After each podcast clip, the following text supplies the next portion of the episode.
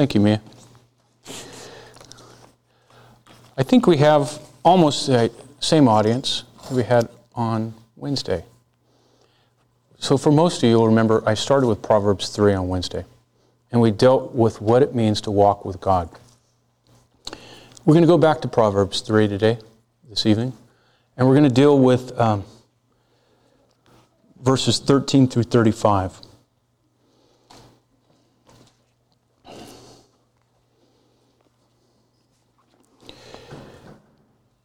In 2024, we, we are unique and special in a lot of ways. We have instant access to information, or near instant, I should say, depending on where you live in Linden. Um, it might take several minutes out by my place, but you have an opportunity for information that is unparalleled in human history. Never before have we had this kind of opportunity, this access abundance of information. We can get it from a click of a button or a simple Google search. Dr. Burk Parsons from Ligonier Ministries, I don't know if anybody's familiar with him. He says, and I quote, Never before in human history has there been such a complete lack of wisdom.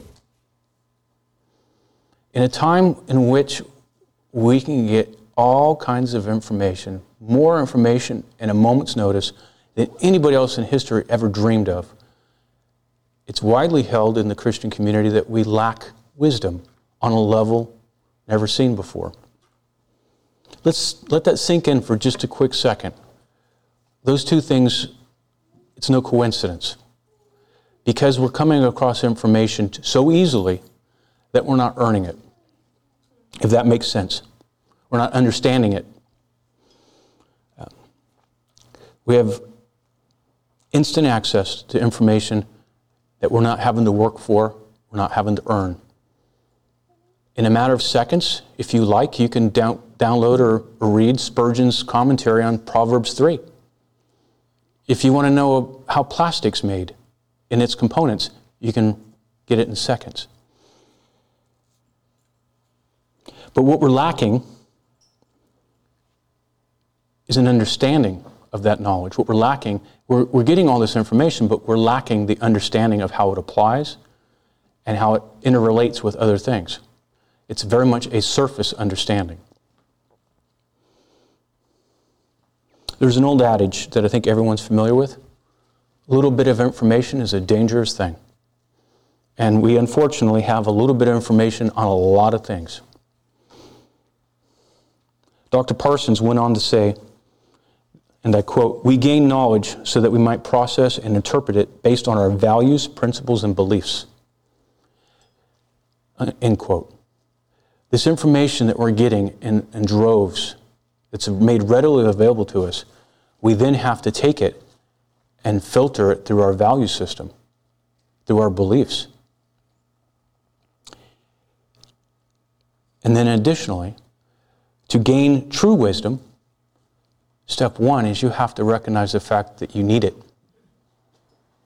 You have to be humble enough to know that it's necessary, needed, and that you don't possess it. Discernment is the ability to choose right from wrong or right from near right. We need that as well. And you can't get that on a Google search, by the way. Because when you Google search something, you're going to get 4 billion answers. And you don't know what's right or wrong. Just because the internet says it doesn't make it so. Wisdom, discernment, and humility are all close companions. You won't find one without the other. They're all separate and distinct, but they all go together. So tonight, as we go through verses 13 through 35, which ESV titles, Blessed is the one who finds wisdom. Um, when we covered the first part of Proverbs 3, it had to do with walk with God and what that looked like. And now we're going to talk about wisdom and the differences between God's wisdom and human wisdom.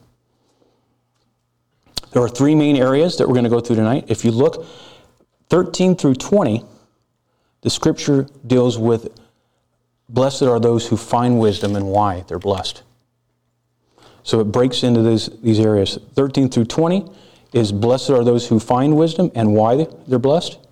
21 through 26, we're told once we find wisdom not to lose sight of it once we find it. It's not enough just to glimpse true wisdom, you have to cling to it. And then in verses 27 through 35, the application of that wisdom in our lives and what it looks like.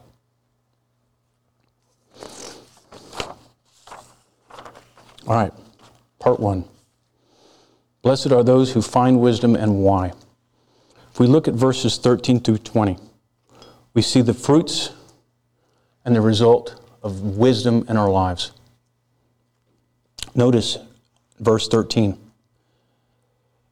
Blessed is the one who finds wisdom and the one who gets understanding, for the gain from her is better than the gain from silver, and the profit better than gold.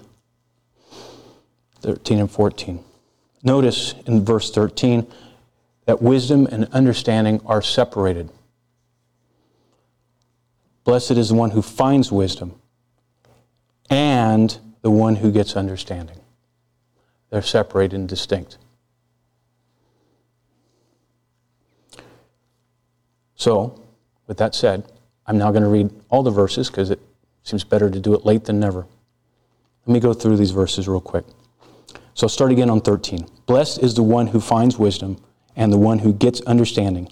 For the gain from her is better than the gain from silver, and her profit better than gold. She is more precious than jewels, and nothing you desire can compare with her. Long life in her right hand. In her left hand are riches and honor. Her ways are ways of pleasantness, and her paths are peace. She is a tree of life to those who lay hold of her. Those who hold her fast are called blessed. The Lord, by wisdom, founded the earth. By understanding, he established the heavens. By his knowledge, the deeps broke open, and the clouds dropped down the dew. My son, do not lose sight of these. Keep sound wisdom and discretion, and, they'll, and they will be life for, uh, for your soul and adornment for your neck. Then you will walk on your walk on your way securely, and your foot will not tremble, stumble. If you lie down, you will not be afraid. When you lie down, your sleep will be sweet. Do not be afraid of sudden terror or the ruin of the wicked when it comes, for the Lord will be your confidence and will keep your foot from being caught. Do not withhold good from those to whom it is due when it is in your power to do it. Do not say to your neighbor, Go and come again, tomorrow I will give it, when you have it with you. Do not plan evil against your neighbor who dwells trustingly beside you. Do not contend with a man for no reason when he has done you no harm. Do not envy a man of violence, and do not choose any of his ways for the devious person is an abomination to the Lord, but the upright are in his confidence. The Lord's curse is on the house of the wicked, but he blesses the dwelling of the righteous. Toward the scorners he is scornful, but to the humble he gives favor. The wise will inherit honor, and the fools get disgrace. And that is the verses. So we're back in the part one. See, I did it out of order, if that's confusing anybody. I'm supposed to read first, didn't do it. So we're back into part one, 13 through 20. We notice that there's a distinction in 13 between wisdom and understanding, that it's, Scripture separates them. So we don't get them confused, they're not one thing. Which leads to the next question, the obvious question What is wisdom? What are we talking about? It's true that the word wisdom can and often does apply to the human's wisdom and reasoning, our ability as human beings to reason and use logic. But that always falls short of God's wisdom. When we're searching for true wisdom, we want to search for the wisdom that doesn't change, that's always true.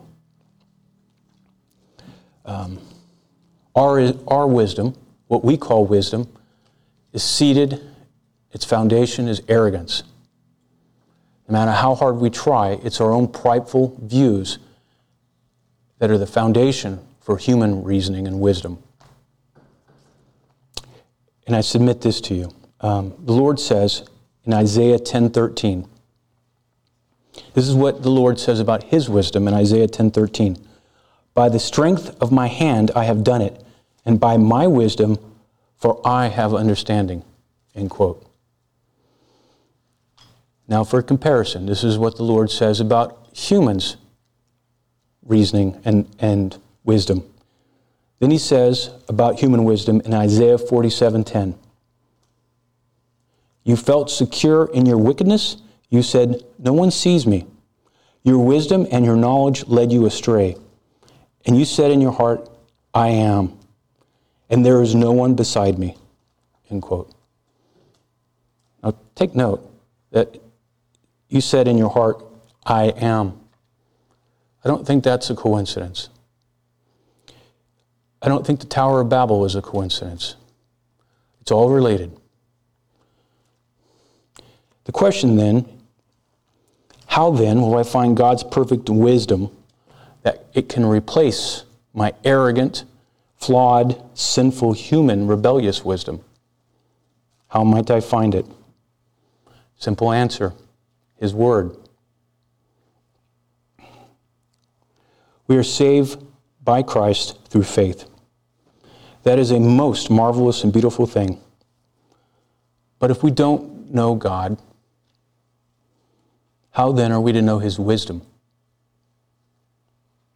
General revelation, what we generally would refer to as Mother Nature, science, it will tell you about God's existence. And you can get a few ideas about His attributes from it, but it's very limiting special revelation, the way in which God has chosen to talk to us is through special revelation. In 2024, we're talking Scripture. We don't have any other source of special revelation today. So, if you want to know who God is, you will need to turn to Scripture. There is no other source on planet Earth right now. If you want to know about His wisdom, the wisdom that's truly worth searching, that's where you'll find it.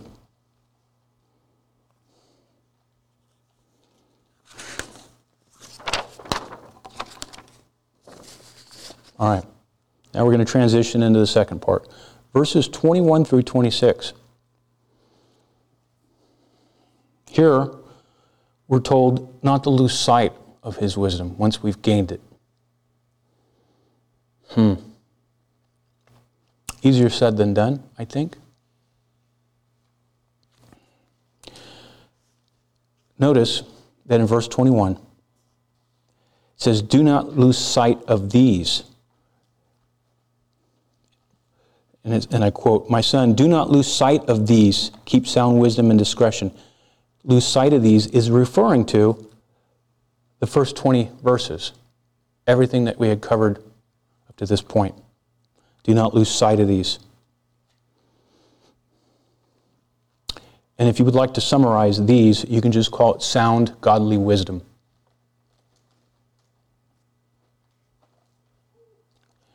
Then we look down in verse 26.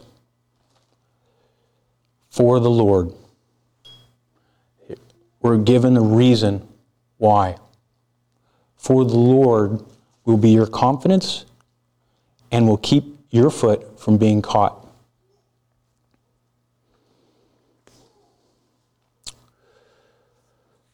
Solomon told his son here the importance of constant attention to God's wisdom and discretion. This requires not only a life diligence, meaning we have, like we talked on Wednesday night, walking with God is a lifetime, daily thing. So here, wisdom, which is how we walk with God, must be part of your daily life and not compartmentalized, but throughout the course of your day. Um, it requires constant wisdom, uh, attention for there to be any significant benefit from it. And then we look, and in verse 22, and they will be life for your soul and adornment for your neck. adornment for your neck. What that's speaking of, it will be visible to others. You will wear this cloak, this, this jewelry, you will wear in plain view so that your life reflects this wisdom. So that others in your life that you interact with will see God through you. I believe that uh, we will be the light, the salt. That's what it's referring to. So the more you embrace wisdom, the more you live your life in this godly wisdom, the more visible to others it's going to be. In verses 23 to 26, uh, we're assured of the safety that's inherent in walking with God. We're given assurance, the safety net that will protect us from true lasting harm. Let me read 23 through 26 to you. Then you will walk on your way securely, and your foot will not stumble. If you lie down, you will not be afraid. When you lie down, your sleep will be sweet. Do not be afraid of sudden terror or the ruin of the wicked when it comes, for the Lord will be your confidence and will keep your foot from being caught. In verse 26, we're told that the Lord will be our confidence. Notice the benefit there of resting our confidence on Him and not on our own understanding, not on our own wisdom or our own righteousness. I don't know about you, but I get great comfort from knowing that that it doesn't rest on me. If my assurance was resting on me, how much less would it be? How much more fickle, apt to change?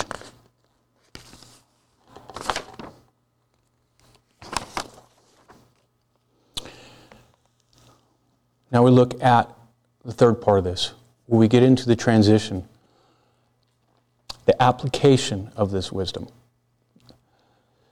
We're being given godly wisdom, and now we're going to apply it. We're given several examples. Let me read 27 through 35 real quick.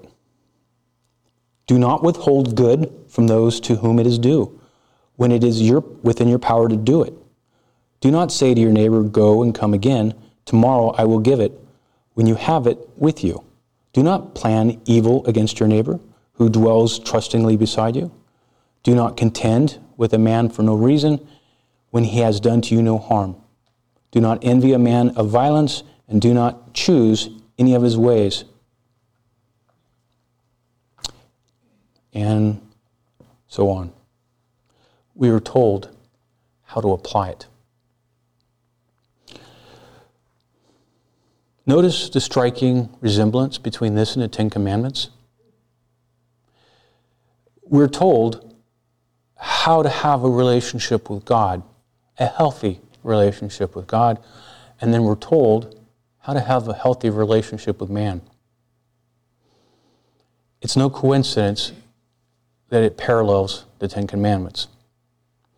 Most of you know Ten Commandments, the first four deal with our relationship to the Father and Christ and the Spirit, and the last six deal with our relationship to our fellow man. And then, having said that, then you always follow it up with the last six also deal with our relationship to God because how we treat our fellow man has to do with how much we love God. So it really it comes down to our relationship with God ultimately. All right. Solomon has given us some practical examples of the lessons that wisdom teaches. He began with a simple principle that we should do good when it is in our power to do so. Notice also that we are to do it promptly and without hesitation.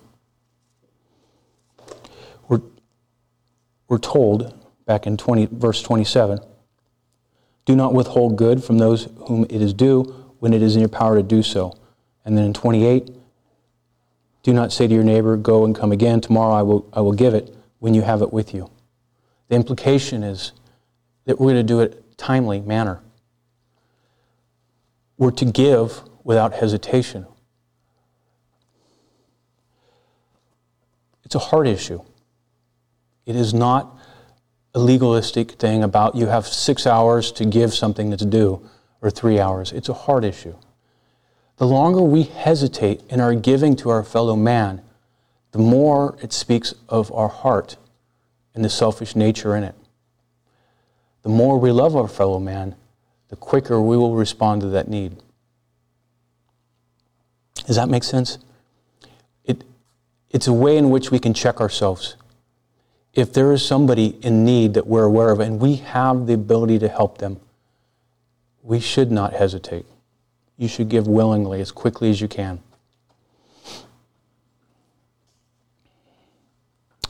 Verses 29 through 31.